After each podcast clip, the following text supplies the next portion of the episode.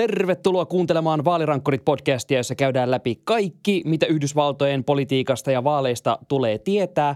Ja nyt kun tässä kelloa katselen, olemme aika monta kymmentä tuntia yli tiistain, eikä vieläkään ole Donald Trump nähnyt kotikadullaan minkäänlaisia virkahenkilöitä, minkäänlaisia käsirautoja heiluttelemassa. Pohditaan tänään, että mitä hiivattia siellä oikein tapahtuu. Minä olen Sami Lindfors. Trumpin haastaja, Floridan perintöprinssi ja kuvernööri Ron DeSantis oli jo republikaanien nouseva tähti, mutta viime kuukausina hän on alkanut syöksyä kuin muumipeikkojen pyrstötähti konsanaan. Otetaan tähän kiinni. Minä olen Tuomi Hyttinen ja tänään on 84 viikkoa vaaleihin.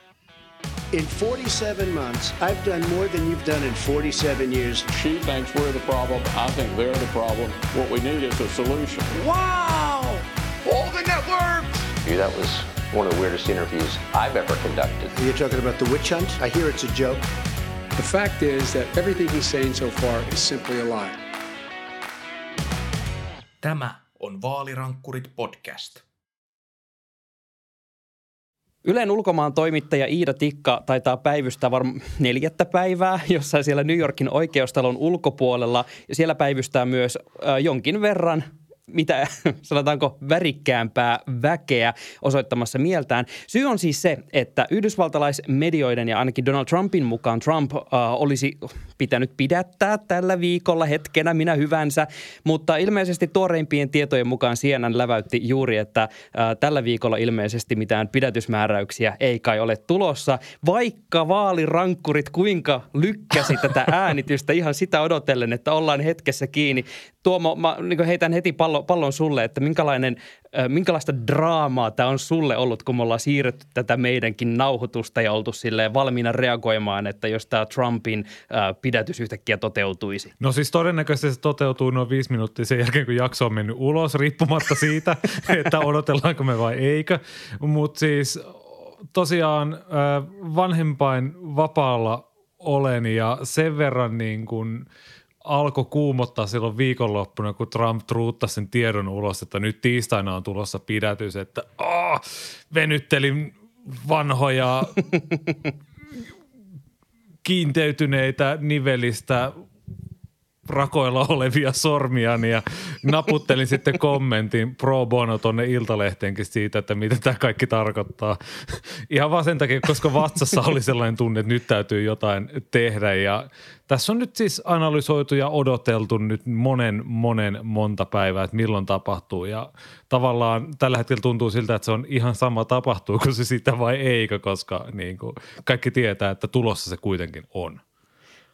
No tältä se näyttää, mutta lähdetään tosiaan ihan silleen alusta lähtien käymään läpi, että miten me ollaan niin päädytty tällaiseen pisteeseen. Ja niin kuin tuossa jo mainitsit, niin tämä koko härdelihan alkoi siitä, että Donald Trump ää, aivan puskista – päätti laittaa lauantaina sinne Truth Socialiin, joka ilmeisesti se nettisivu muuten nykyään avautuu myös Suomesta käsin, mutta mä en ainakaan pääse vielä rekisteröitymään sinne. Kysytään kohta, että pääseekö sinne vielä edes kirjautumaan täältä, kun Tuomolla pitäisi olla tunnukset vetämässä, mutta sinne siis ilmestyi tämä Trumpin ilmoitus, että kulkaas pojat ja tyttöset, se on nyt niin, että äh, minut aiotaan pidättää tiistaina – ja tästä lähti sitten tämmöinen mylly pyörimään, että ruvettiin katsoa, että mitä täälläkö niin tilanteet etenee ja ruvettiin kyselemään sieltä Manhattanin suunnasta, että hei, aiotteko te tehdä jotain.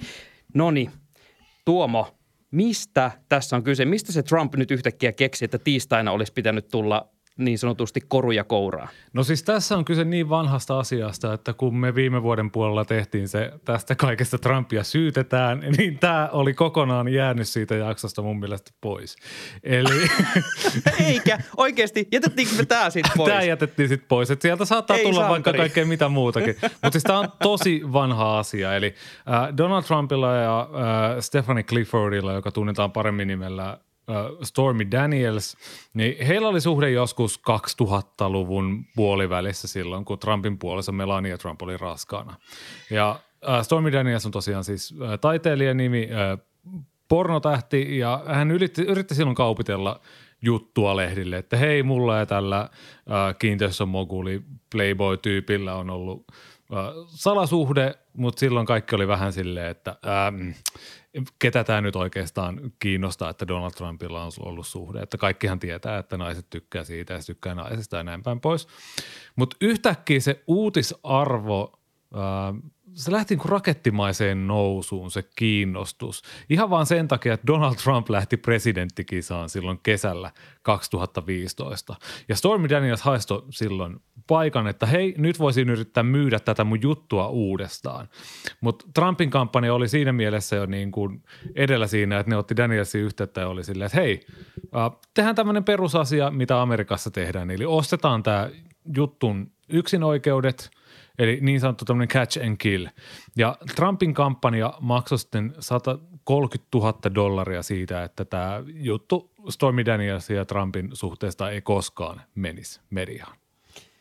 Ja tässä kohtaa on pakko heti niin sanoa semmoinen havainto, mikä kaikki Yhdysvaltoja vähänkään seuraavat tietää, että Jenkeissähän allekirjoitellaan näitä NDA-sopimuksia, eli sit näitä salassepitosopimuksia ja myös tämmöisiä niin yksin oikeussopimuskuvioita niin joka päivä, siis joka hemmetin minulta irtosi maitohammas tarinasta tyyliin. Kirjoitellaan tyyliin tämmöisiä, jos on tapahtunut siis työnantajan tilassa tai jotain vastaavaa. Niin, niin siis tämä on ihan arkipäivää. Näitä tehdään tosi paljon, niin tavallaan mikä tässä nyt yhtäkkiä ylitti semmoisen kynnyksen, että tosiaan virkamiehet on koputtelemassa ehkä ovelle? No siis se, että oliko tässä kysymys siitä, että kampanjarahaa – on käytetty laittomiin kohteisiin. Et kun Yhdysvalloissa kampanjarahojen käyttäminen on tiukasti säädeltyä ja Trump yrittää siis argumentoida, että ei, että tämä on ihan tämmöinen tavallinen, että niin ostaa oikeudet juttuun ja ei ikinä julkaista sitä lehdissä.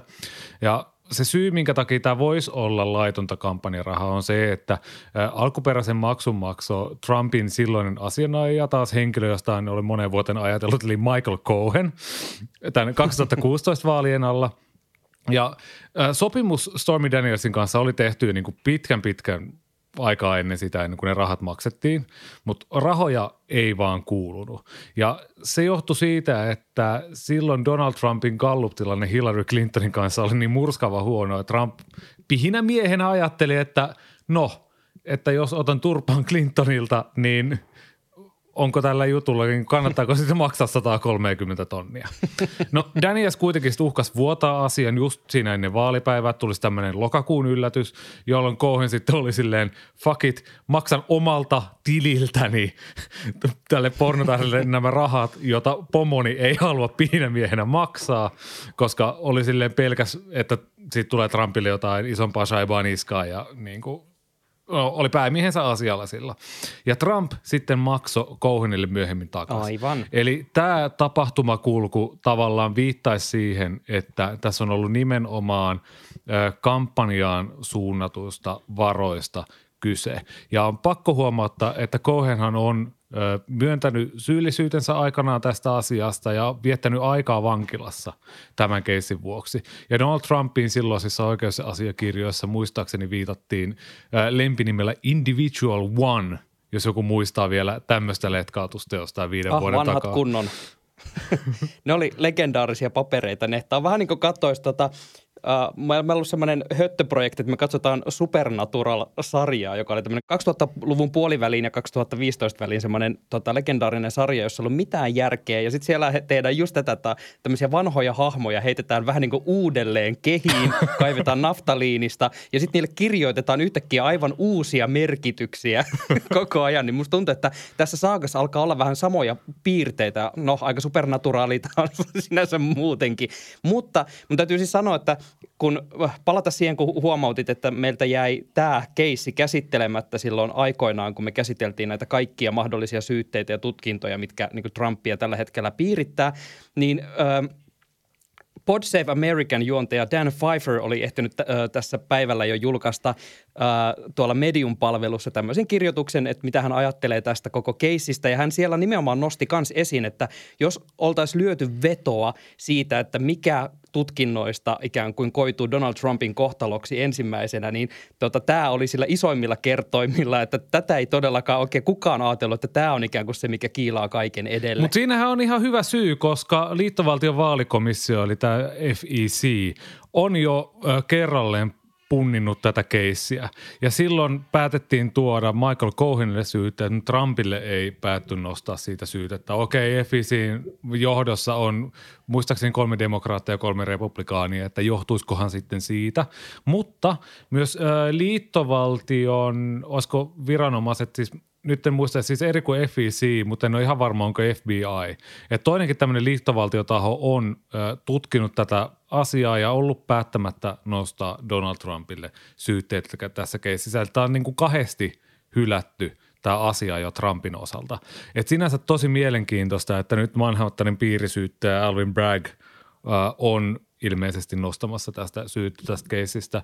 Ja se saattaa johtua siitä, että tämä kampanjarahoitus on tässä pääosassa, mutta se ei ole ainoa kohta. Että tässä saattaa olla myös jonkinlainen kirjanpito rikosjuttu, jonka vakavuudesta mä en silleen osaa arvioida enempää, että nämä vaalihommat on niin se meikäläisen leipälaji, mistä mä ymmärrän eniten, mutta toisaalta mekin saadaan sitten siitä tietää, jos se syyte joskus nostetaan. Joo, ja tässä kohtaa meidän pitää varmaan kuitenkin siis myöntää siis se, että me ollaan niin vain mediatietojen varassa siitä, että sitä syytetään jotain nostaa, että kuitenkin vasta odotetaan sitä, että se suuri valamiehistö, jonka kanssa tämä piirisyyttäjä sitten ikään kuin käy läpi niitä, että onko edellytyksiä nostaa niitä syytteitä, niin me kuulemme sitten vasta, kun tämä valamiehistö ja syyttäjä ovat kokoontuneet saman pöydän ääreen ja päättäneet jotain, eli katsotaan, mitä sieltä tuleman pitää, mutta Tätä täytyy nyt kuitenkin lähteä puimaan siltä kantilta, että niin kuin aika vahvasti mediatalot ovat jonkun uutisoineet siitä, että sitä syytettä tosiaan todella vakavasti siellä oltaisiin viemässä eteenpäin, mutta Donald Trump aloitti tämän koko pelin jälleen kerran ja mekin ikään kuin, kun mä puhuin tuosta draamasta tuossa alussa, että me ollaan heti jotenkin siinä, missä hän, minkä hän osaa parhaiten, eli meidät imettiin mukaan tähän Trump-showhun ja nyt tosiaan mielenosoituksia, siellä päivystetään siellä oikeustalon edustalla ja tavallaan lähtee tämä tämmöinen ikään kuin hekuma tästä, että nyt taas siellä vokepoliisit tota, puuhaa poliittisia ajojahteja. Miten tämä koko kuvio nyt vaikuttaa Trumpin suosioon, koska kuitenkin tässä tavallaan lähti tämmöinen suhteellisen iso niin sanottu kulttuurisota kivi taas vierimään? No siis mä luin sähköpostiin tuli New York Timesin vaalivelholta Nate Cohnilta. Aika hyvä koonti siitä, että, mi, vähän yrittää niin kuin kartoittaa, että mitä, miten tämä voisi vaikuttaa. Ja isoin pointtihan on niin kuin se, että ei me tiedetä. Tämä on ensimmäinen mahdollinen kerta historiassa, kun Yhdysvaltojen presidenttiä vastaan ollaan nostamassa rikossyyte – ja ei vaan niin kuin tiedetä, ei ole, ei ole ennakkotapaista, että miten ihmiset tällaiseen reagoi. Mutta Cohn ver, ver, vertaa tätä viime elokuussa nähtyyn tähän Maralaagon, tähän FBI-reidi, jossa FBI kävi ratsaamassa sen Trumpin kartanon hakemassa sieltä asiakirjoja. Ja niin se ei vaikuttanut Trumpin suosioon juuri mitenkään. Et ehkä, ehkä se base tuli taas vähän eheemmäksi, että sieltä kaikki juoksikilpaat republikaanit Trumpin ympärille, mutta tavallaan se ei hetkauttanut sitä hänen suositaan juuri millään tavalla, ainakaan niin kuin republikaanileirissä. Trumphan käy siellä nyt paraikaa esivaali – kilpaa. Twitterissä on taas nähty niitä fiksuja otteita lainausmerkeissä muun muassa Elon Muskilta. Oh, että nyt, nyt kun Trumpia vainotaan, niin tämä varmistaa Trumpin vaalivoiton. Mutta siis eihän Trumpin suosio mitenkään räjähtänyt se FBI-reidinkään jälkeen. että ei siinä niinku Trumpille hirveästi F, niinku upsidea silleen ole, että mitä, mitä hän voisi niinku tästä hyötyä. Että ehkä se base voi sieltä tulla ja niin kuin Trumpin asema republikaanien joukossa voi vahvistua, mutta en mä muuten näe, että nyt niin kuin laajat kansanjoukot on silleen, että tästä tehdään jotain vääryyttä Donald Trumpille. Joo, ainakaan toistaiseksi ne pahimmat skenaariot, missä pelättiin, että tämmöinen loppiaiskapinan kaltainen tota, väkivaltainen mellakka vallataan koko oikeustalo, että tapahtuisi, niin, niin kuin, tämmöisiltä on toistaiseksi vältytty, että siellä on muutamia hassusti pukeutuneita ihmisiä toistaiseksi viettäneet eniten aikaa. Siis hassusti pukeutuneita ihmisiä, jotka on huutanut siellä, we are going to fuck Brandon. Muun muassa. Mä en tiedä Mutta... kummalla puolella oikein oli. Puolesta vai vastaan. Ehkä me, me pitää välittää terveisiä nyt niille toimittajille, jotka päivystää siellä. Että niiden pitäisi tehdä ehdottomasti semmoinen juttu, missä kootaan, että mitkä on nämä niin eri leirien sloganit, jotta me osataan seurata tätä niin sanottua oviliveä, kun sitä sieltä jatkuvasti pyöritetään.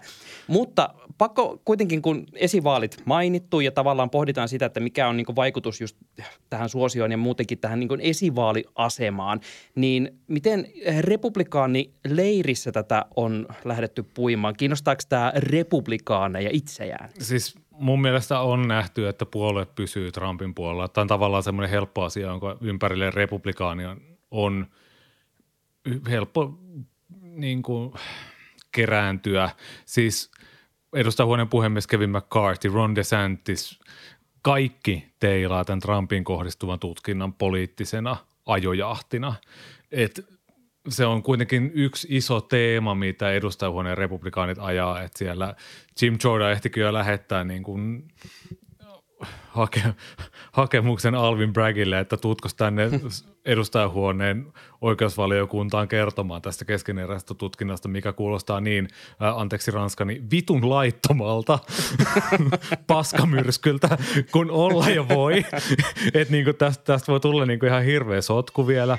Mutta siis republikaanit pysyy Trumpin puolella, base kerääntyy Trumpin ympärille, mutta pakko sanoa, että se base on pienempi kuin aiemmin. Et Nate Cohn hyvin siinä taas mainostaa sitä hänen uudiskirjettä, mutta siis sanoi, että jos se aikaisemmin on ollut se base Trumpin ympärillä niin kuin 55-60 prosenttia, nyt se on ehkä 30 prosenttia, 35 prosenttia. Et, et, et niitä intohimoisia tyyppejä on vähemmän. Se varmaan vahvistaa Trumpin mahdollisuuksia voittaa esivaali. Et kun kaikki näkee, että okei, toi on se puolueen johtotähti, toi on ehdolla – ei tolle ole varten otettavaa haastajaa. Mutta mä itse veikkaisin, että itse presidentinvaalissa mahdollisuudet heikkenee. Et vaikka kaikki tietää tämän jutun jo aiemmin, kaikki on silleen, niin kuin mekin oltiin tämän jakson aluksi, että ai niin, tämä hemmetin juttu ja sieltä on tulossa vielä niitä kaikkein muitakin, että et semmoiset, jot tavallinen kansa, joka sitten siinä päävaalissa äänestäisi, niin kyllä miettii, että hitto, halutaanko me neljä vuotta lisää tätä.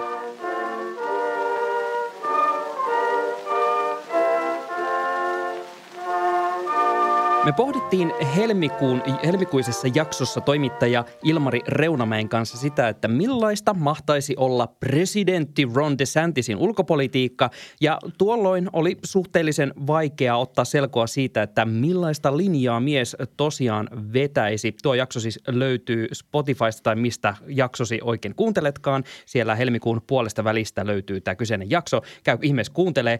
Ja tota, nyt saatiin – tältä mahdolliselta republikaanien presidenttiehdokkaalta niin viimein jotain muutakin kuin linjausta siitä, että miten Vogue-firmoja kyykytetään. Eli me saatiin semmoista oikein ehtaa ulpo- ja turpo-ulostuloa ja voi pojat, millaista ulostuloa sitten olikaan.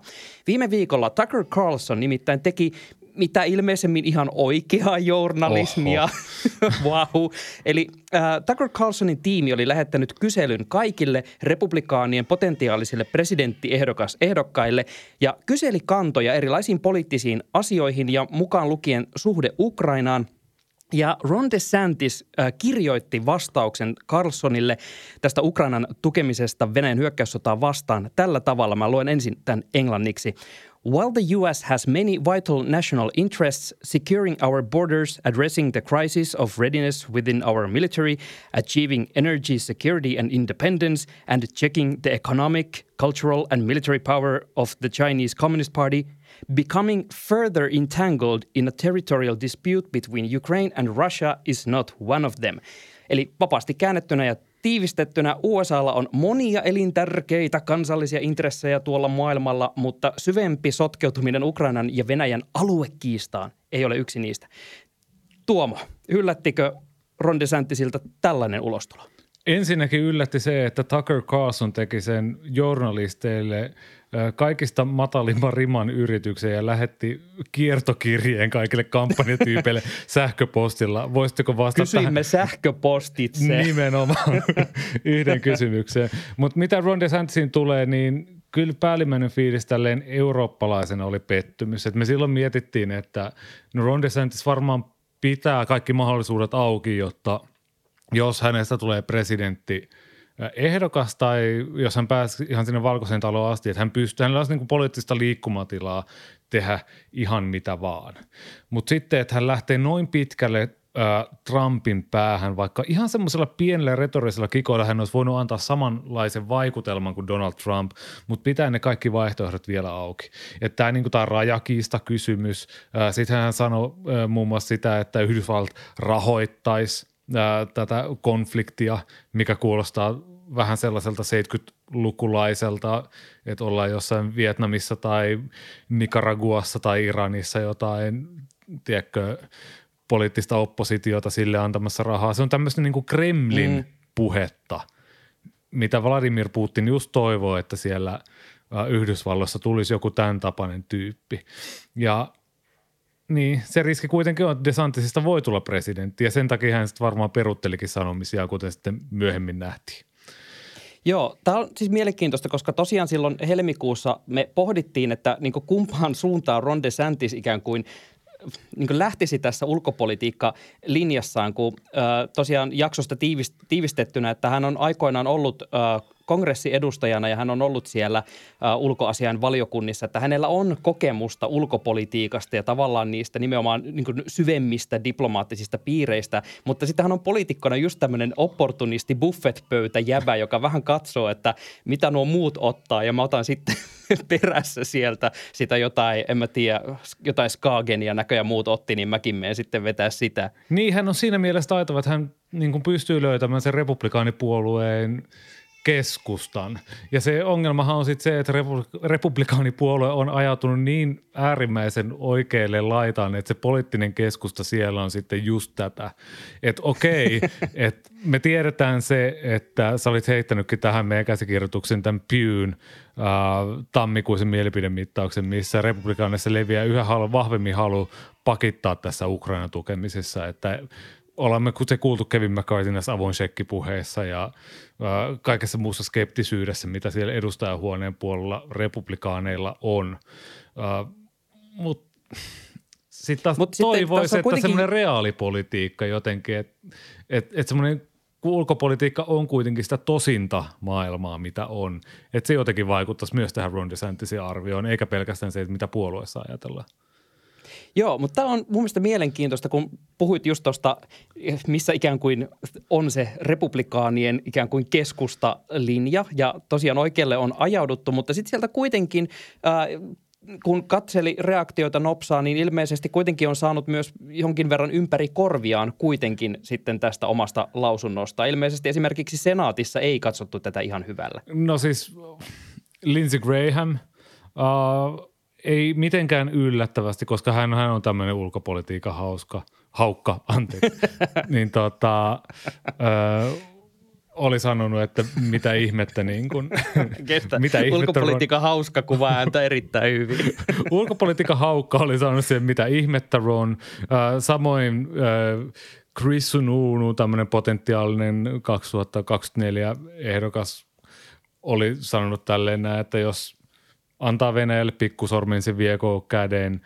totta kai sitten Mike Pence, joka tälleen verhotusti, tai en mitenkään hirveän verhotusti sanonut, että sanoi ihan suoraan jopa, että niin kuin DeSantis on väärässä. Et tavallaan tässä tullaan siihen, mikä on se republikaanisen puolueen semmoinen pitkä perintö, semmoinen Reaganilainen ajatus siitä, että Yhdysvaltojen pitää olla vahva maailmassa ja johtaa, että niin kuin se saa levitettyä arvojaan ympäriinsä, että se ei tietenkään ole mitenkään pyyteetöntä se, että mitä, mitä Yhdysvallat maailmassa tekee, mutta mä voin vielä linkata meille Twitterin tämmöisen Bulwarkissa ilmestyneen artikkeli, jossa on käsittääkseni kuudessa kohdassa tosi hyvin dumataan tämä DeSantisin lauselma. Ja siellä muun muassa sanottiin, että republikaanit ei voi olla kovia Kiinalle vaan ampumalla palloja. Että kun Kiina tarkkailee kovasti, että miten Yhdysvallat reagoi Ukrainan sotaan, koska niillä on mielessä se, että jossain vaiheessa valtaa taivat, niin, niin, niin jos Yhdysvallat ei ole nyt uskottavasti kova Venäjä kohtaan, niin minkä takia Kiinan pitäisi sitten velätä Yhdysvaltoja? Et tämä on, tämä on sellaista tavallaan esileikkiä siihen, mistä Ron DeSantiskin puhuu, että nyt pitää olla kova Kiinaa vastaan, mutta kun pitäisi tavallaan olla sitten kova kaikkialla ja puolustaa niitä arvoja joka puolella. Tämä on mun mielestä nyt tosi mielenkiintoinen hetki Ron DeSantisille. Äh, mä nostan myös tähän väliin sen, että kun äh, siitäkin on ollut paljon puhetta, että Ron DeSantis ei, hän tavallaan tekee vähän silleen vähitellen jalkautuu kansan pariin niin mu- muihinkin osavaltioihin kuin vain Floridassa, ikään kuin lähtee tekemään tämmöistä presidentin vaalikampanja-aloitusta, mutta hän on välttänyt tavallaan tämmöisiä niin isoja poliittisia linjauksia ja varsinkin konfrontaatioita Donald Trumpin kanssa, että nyt hän oli esimerkiksi kommentoinut Piers Morganin haastattelussa Trumpin kommentteja ja tota, sanoi, että hän, hän tykkää kyllä saamastaan lempinimestä. Se ei muuten ollut se Tiny D suinkaan, vaan tämä Ron DeSanctimonious oli kuulemma ihan hauska hänestä, mutta silleen, että vähän, vähän jo niin silleen kommentoi, mutta ei kuitenkaan vielä piikittele. Mutta sitten me saatiin tämä, joka oli kuitenkin semmoinen Tämä on iso kysymys republikaanien sisällä, koska just niin kuin puhuttiin, siellä on se perinteinen Reaganiläinen republikaanilinja, ja tämä ehkä korostuu etenkin senaatissa,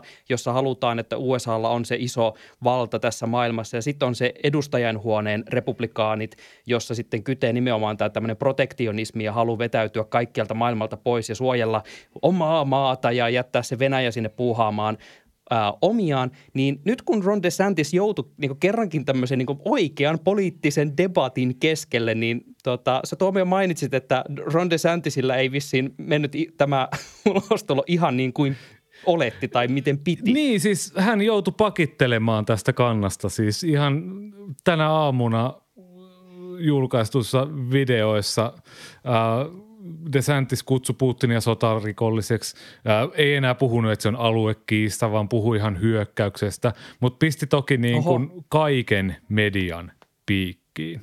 Ja mä luulen, että tässä on taustalla se, että just tämä republikaani-eliitti on hermostunut.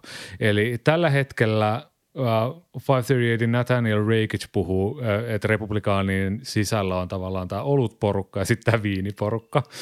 Ja Trump on tämä olutporukan ehdokas ja DeSantis on tällä hetkellä sitten se viiniporukan ehdokas. Ja viiniporukalla on se suurin osa rahoista, jolloin DeSantisillä ei ole varaa tavallaan olla liikaa kuin Trump.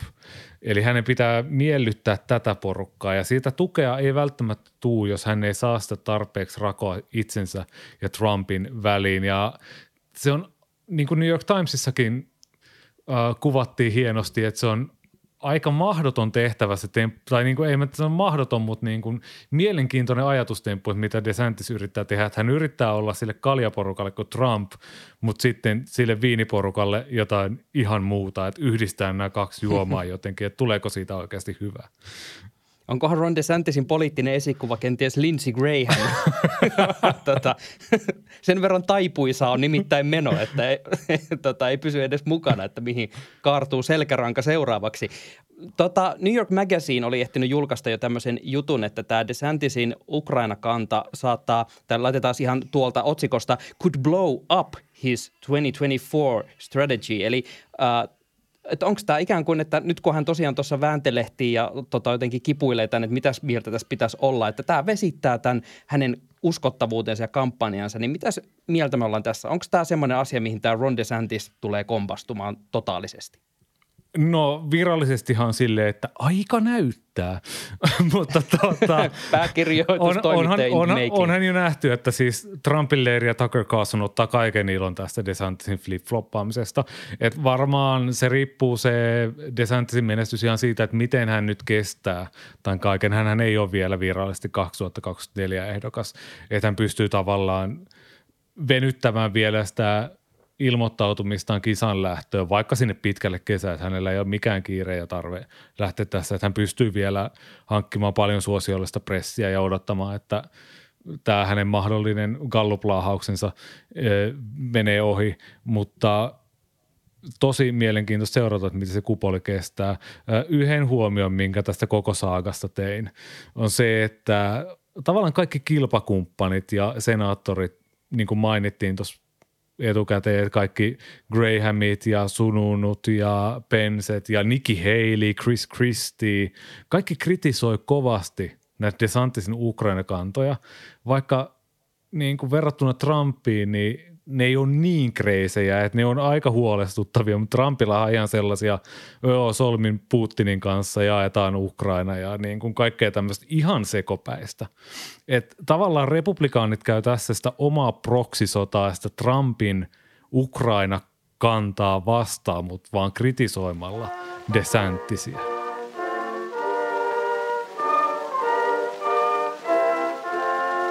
Kaiken takana on twiitti jossa nähdään jotain, josta emme ole varmoja, onko meidän tarkoitus nähdä sitä ja onko sen tarkoitus todellakaan näkyä kuinka monelle sadalle miljoonalle ihmiselle ympäri maailman. Tämä twiitti nimittäin äh, tulee uudelta ohjelmajuontajalta eli Chen Psakilta. Saatatte muistaa Valkoisen talon viestintäpäällikkönä, tiedottajana, miten nämä tittelit nyt siellä menee. Mutta Chen Psaki on siis nyt aloittanut oman ohjelmansa MSNBCllä ja tämä kulkee nimellä Inside with Chen Psaki, josta tämä twiitti on peräisin. Tämä on siis videoklippi, kun Chen Psaki haastattelee New Yorkin pormestaria Eric Adamsia ja hän tekee aamupalaa ja kuunnellaanpa, miten hän sen tekee.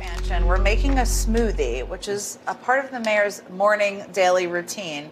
How did you get to the point of mastering what it, there are a lot of ingredients in this smoothie? Yes, I think yeah. it's safe to say. How did you get to the point of mastering what's in the smoothie? Oh, oh it came from, you know, great research, reading, and you know, really, we, we didn't even uh, really didn't have an opportunity to talk about. This was this was not the norm for me. You know, this is not how I ate.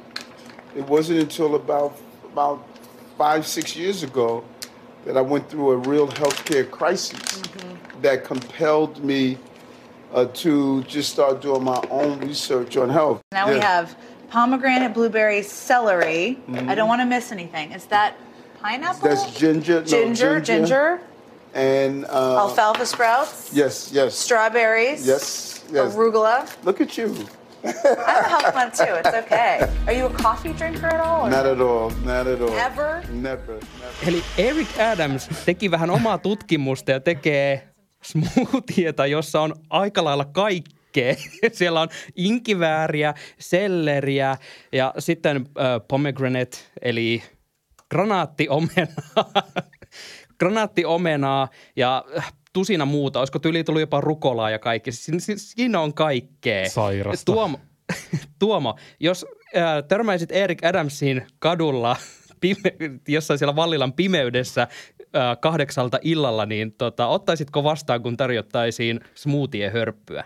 Siis Eric Adamson silloin kampanjassaan esiintyi tämmöisenä tolkun miehenä, poliisina, joka tuo nyt järjestyksen ja sitten salassa himassa joka aamu tekee tämmöisen 49 lajin smoothie, jossa vaan tökkää kaiken yhteen. Siis varmasti ottaisin, jos tarjottaisiin. Mä en ole ihan varma, että voiko toi maistua hyvältä. Musta tuntuu, että ehkä meidän pitää tehdä semmoista somekontenttia, että kaivetaan tämä resepti. Musta tuntuu, että mun on pakko maistaa sitä, mutta sitten musta tuntuu, että jos me saataisiin tästä meidän podcastit jotain liksaa, niin meille pitäisi ehkä maksaa jotain vaarallisen työn lisää, sillä kuulostaa siltä, että siellä on sen verran kaikkea kuitua ja muuta, että suolista saattaa olla aika solmus. Ja eikö tämä kuitenkin kerro täydellisen kuvan demokraattipuolueesta, että sinne smoothie blenderiin vaan tungetaan kaikkea sekaisin ja jälkimaku on kuitenkin karvas.